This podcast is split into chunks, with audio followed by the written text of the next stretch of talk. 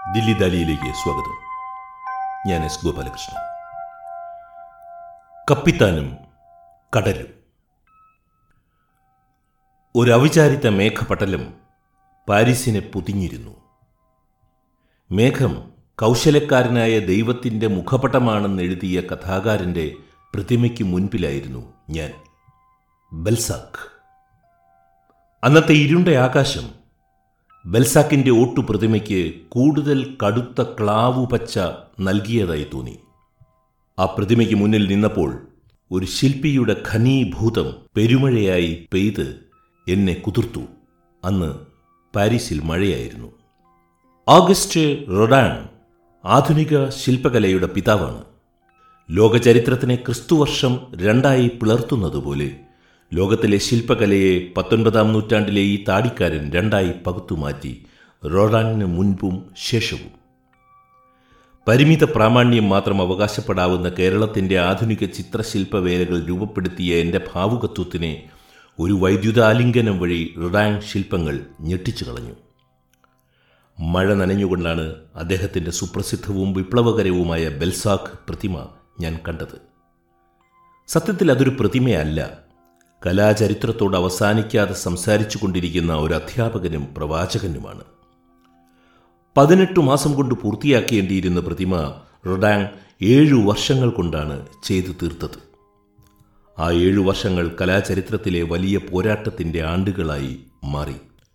കണ്ണു നിറയും വരെ ആ ശില്പം കണ്ടു നിന്നപ്പോൾ ഞാൻ ആലോചിച്ചത് ഒരു കാര്യമാണ്. ഒ വി വിജയന്റെ പ്രതിമ നാം എങ്ങനെ ഉണ്ടാക്കും? ഉണ്ടാക്കിയാൽ തന്നെ അത് എങ്ങനെയിരിക്കും? സമകാലികരെ മുഴുവൻ ആയിരത്തി എണ്ണൂറ്റി തൊണ്ണൂറ്റി എട്ടിൽ ബെൽസാക്കിന്റെ പ്രതിമ വഴി ശില്പി റൊദാൻ ഞെട്ടിച്ചു കളഞ്ഞു. പ്രതിമ പണിയാൻ ഏൽപ്പിച്ച സാഹിത്യസമിതി റൊദാൻ ഉണ്ടാക്കിയ മാതൃക നിരസിച്ചു. പലരും പറഞ്ഞു ഇത് ഫ്രഞ്ച് സാഹിത്യത്തിലെ അനശ്വര കഥാകാരൻ ബെൽസാക്കല്ല മറിച്ച് ഒരു ഉപ്പുചാക്കാണ് എന്ന്. എന്നാൽ കാലം റൊദാന്റെ ബെൽസാക്കിനെ അംഗീകരിക്കുകയായിരുന്നു. ലോകത്തിന്റെ വിവിധ ഭാഗങ്ങളിൽ നിന്നും വരുന്ന കലാവിദ്യാർത്ഥികൾ ക്യൂ നിന്ന് ആ വൻ പ്രതിമ കാണുന്നു. ബൽസാക്കിന്റെ പ്രതിമ കണ്ടപ്പോൾ ഒ വി വിജയനെ ഓർക്കുക വഴി രണ്ട് എഴുത്തുകാരെയും സമരസപ്പെടുത്തുവാൻ ഞാൻ ഉദ്ദേശിച്ചിട്ടില്ല. വിജയൻ കേരളത്തിന്റെ ബൽസാക്ക് അല്ലാതാനും. എന്നാൽ ഒ വി വിജയന്റെ പ്രതിമ ഉണ്ടാക്കുവാൻ ഒരാൾ തീരുമാനിച്ചാൽ ബൽസാക്ക് റൊഡാനെ എന്ന പോലെ വിജയന്റെ രൂപവും സാഹിത്യവും ജീവിതവും ആ ശില്പിയെ ഉലയ്ക്കേണ്ടതാണ്. വിജയൻ ഭാഷയ്ക്കും ഭാവുകത്വത്തിനും നൽകിയ പുതിയ ഭാവങ്ങൾ ആ ശില്പത്തിൽ വിജയന്റെ രൂപസാദൃശ്യത്തിനും ഉപരിയായി ഉണ്ടാകേണ്ടതുമാണ്. അതാണ് റൊഡാന്റെ ബെൽസാക്കിനെ വ്യത്യസ്തമാക്കിയിരിക്കുന്നത്. വെണ്ണക്കല്ലിൽ ദൈവത്തെ വിസ്മയിപ്പിക്കും വിധം മനുഷ്യസൃഷ്ടി ഉണ്ടാക്കിയ ഓഗസ്റ്റ് റൊദാൻ ഇങ്ങനെയൊരു ബെൽസാക്കിനെ ഉണ്ടാക്കിയത് എന്തുകൊണ്ടാണ്? ഒ വി വിജയന്റെ ഒരു പ്രതിമ മലയാളത്തിൽ ഉണ്ടായിട്ടുണ്ട് എന്ന് എനിക്കറിയാം. അതുണ്ടായിട്ടില്ലായിരുന്നു എന്ന് വിശ്വസിക്കാനാണ് എനിക്കിഷ്ടം. ഇനി നമുക്ക് റൊദാന്റെ ബെൽസാക്കിലേക്ക് തിരിച്ചു പോകാം. ആയിരത്തി എണ്ണൂറ്റി അൻപതിലാണ് ബെൽസാക്ക് മരിച്ചത്. ഫ്രഞ്ച് റിയലിസ്റ്റ് സാഹിത്യത്തിലെ സമുന്നത പ്രതിഭയായിരുന്ന ബെൽസാക്ക് പിൽക്കാല സാഹിത്യത്തിനെ അപ്പാടെ തന്നെ സ്വാധീനിച്ചു. മരിക്കുമ്പോഴേക്കും അദ്ദേഹം ഫ്രഞ്ച് ജനതയുടെ അനശ്വര കാഥികനായി മാറിയിരുന്നു. ബെൽസാക്കിന്റെ ഒരു സ്മാരക പ്രതിമ നഗരത്തിൽ സ്ഥാപിക്കണമെന്ന് പാരീസിലെ സാഹിത്യ സമിതി തീരുമാനിക്കുമ്പോൾ റൊഡാങ് അത്രയൊന്നും പ്രശസ്തനായിരുന്നില്ല.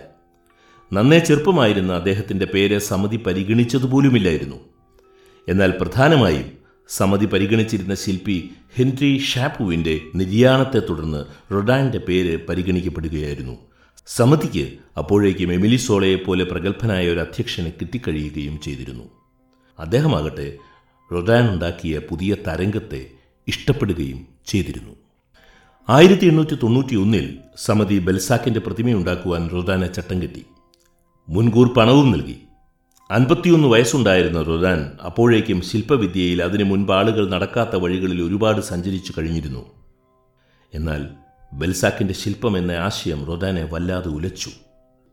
തന്റെ തലമുറയെ അഗാധമായി സ്വാധീനിച്ച സാഹിത്യ ജ്വാലയെ എങ്ങനെ ഒരു നിശ്ചല ശില്പമാക്കും? ക്ലാസിക്കൽ ശൈലിയിലുള്ള ആൾരൂപങ്ങൾ നഗര ചത്വരങ്ങളിൽ കണ്ട് ശീലിച്ച ഫ്രഞ്ച് ജനത റൊഡാനിൽ നിന്നും പ്രതീക്ഷിച്ചതും പരമ്പരാഗത ശൈലിയിലുള്ള ഒരു ശില്പമായിരുന്നു താനും. പതിനെട്ട് മാസം കൊണ്ട് ബെൽസാക്കിന്റെ ശില്പ മാതൃക അവതരിപ്പിക്കണമെന്നായിരുന്നു ചട്ടം. എന്നാൽ ആയിരത്തി എണ്ണൂറ്റി തൊണ്ണൂറ്റി ഒന്ന് മുതൽ തുടർച്ചയായ ഏഴ് കൊല്ലക്കാലം റുദാൻ ബെൽസാക്കിന്റെ സാഹിത്യ ലോകത്തിൽ സഞ്ചരിച്ചുകൊണ്ടേയിരുന്നു. ഏതോ അപരിചിത ഭൂഖണ്ഡത്തിൽ എവിടെയോ ഉണ്ടെന്ന് കരുതപ്പെടുന്ന ബുദ്ധന്റെ പല്ല് അന്വേഷിച്ച് നടന്ന ഫാഹിയാനെ പോലെ. നൂറുകണക്കിന് വരുന്ന സാഹിത്യകൃതികളിൽ എവിടെയോ മറഞ്ഞിരിക്കുന്ന തന്റെ ബെൽസാക്കിനെ തെരഞ്ഞലഞ്ഞ ശില്പിയുടെ ജീവിതം സത്യത്തിൽ നമ്മെ വിസ്മയപ്പെടുത്തും. അൻപതോളം മാതൃകകൾ ഉണ്ടാക്കി അദ്ദേഹം ഉപേക്ഷിച്ചു. അദ്ദേഹം ഉണ്ടാക്കിയ മാതൃകകൾ ബെൽസാക്ക് എന്ന സാഹിത്യകാരന്റെ ജീവിതത്തെയും സൃഷ്ടികളെയും പറ്റിയുള്ള അഗാധ നിരീക്ഷണങ്ങളായി നമുക്ക് കണക്കാക്കാവുന്നതാണ്. ആദ്യമുണ്ടാക്കിയ പല മാതൃകകളിലും എഴുത്തുകാരൻ നഗ്നനായിരുന്നു. ബൽസാഖ് കൃതികളിലെ മനുഷ്യന്റെ അനന്ത കാമനകളെ പ്രതിഫലിപ്പിക്കുവാൻ ശ്രമിക്കുകയായിരുന്നു റൊദാൻ. മനുഷ്യ നഗ്നതയെക്കുറിച്ച് ശില്പിക്ക് വ്യത്യസ്തമായ കാഴ്ചപ്പാടുകളുണ്ടായിരുന്നു. ബൽസാഖിനെ കാലാതിശായിയായി വളർത്തുവാൻ കാലികമായ വസ്ത്രവിധാനങ്ങളിൽ നിന്നും അദ്ദേഹത്തെ മോചിപ്പിക്കണമെന്നും റൊദാൻ കരുതി. നഗ്നതയെക്കുറിച്ച് ഒരിക്കൽ റൊദാൻ എഴുതി മനുഷ്യ നഗ്നത ചരിത്രത്തിലെ ഏതെങ്കിലും മുഹൂർത്തത്തിന് സ്വന്തമല്ല അത് ശാശ്വതമാണ്. ഏത് കാലത്തെയും ജനങ്ങൾക്കും അതിനെ ആമോദത്തോടെ നോക്കിക്കാണുവാൻ കഴിയും എന്ന്. എന്നാൽ റുദാന്റെ ബെൽസാഖ് കാലാതിവൃത്തിയായ നഗ്നത മാത്രമായിരുന്നില്ല. മാതൃകകളിലൊന്നിൽ ഭണം നീർത്ത സ്വന്തം പുല്ലിംഗത്തിൽ വിരൽ പിടിച്ച് നിൽക്കുന്ന ബെൽസാക്കിനെ ഉണ്ടാക്കി നോക്കി. വിവസ്ത്ര രൂപങ്ങളിൽ നിന്നും പിന്മാറി പിന്നീട്. വിവിധ വേഷപ്പകർച്ചകളിൽ തന്റെ കഥാകാരനെ റൊഡാങ് പകർന്നാടിച്ചു. ഈ പരീക്ഷണങ്ങളുടെ നീണ്ട കാലയളവിലെല്ലാം തന്നെ സാഹിത്യസമിതി അദ്ദേഹത്തിന് കാലതാമസത്തിൽ പരിഭവിച്ച് കത്തുകൾ കൊടുത്തുകൊണ്ടേയിരുന്നു. ഒരു തവണ തന്നെക്കൊണ്ട് ഈ പണി പറ്റില്ല എന്ന് പറഞ്ഞ് മുൻകൂർ വാങ്ങിയ തുക അദ്ദേഹം തിരിച്ചേൽപ്പിക്കുകയും ചെയ്തു. അവസാനം ആയിരത്തി എണ്ണൂറ്റി തൊണ്ണൂറ്റിയെട്ടിൽ റൊദാൻ തന്റെ അവസാന ബെൽസാക്ക് മാതൃക സാഹിത്യസമിതിയുടെ മുന്നിൽ വെച്ചു.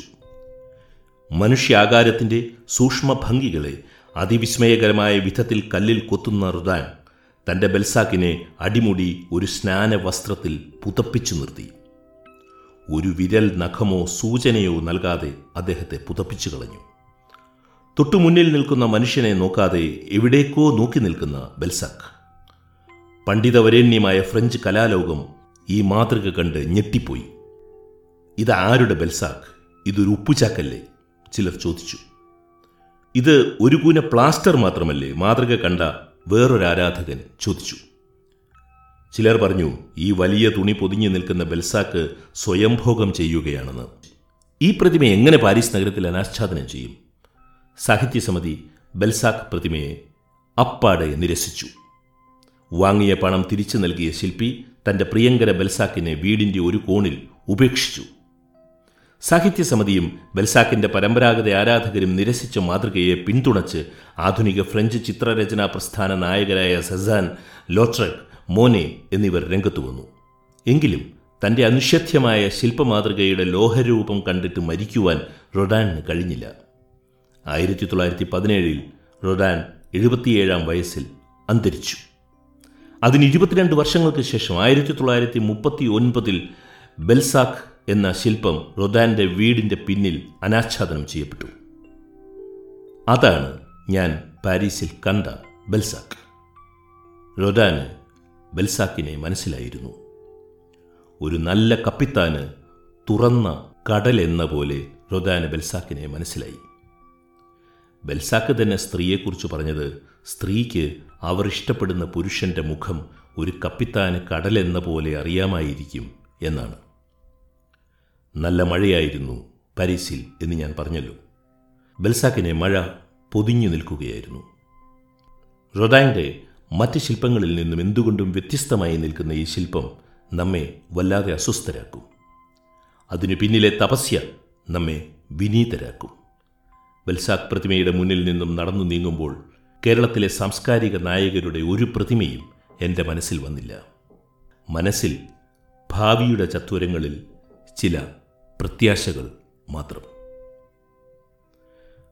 കപ്പിത്താനും കടലും. ദില്ലി ദാലി എന്ന മലയാളം പോഡ്കാസ്റ്റിന്റെ ഈ ലക്കം ഇവിടെ അവസാനിക്കുന്നു. കേട്ട സുമനസ്സുകൾക്ക് നന്ദി. സ്നേഹപൂർവം എസ് ഗോപാലകൃഷ്ണൻ.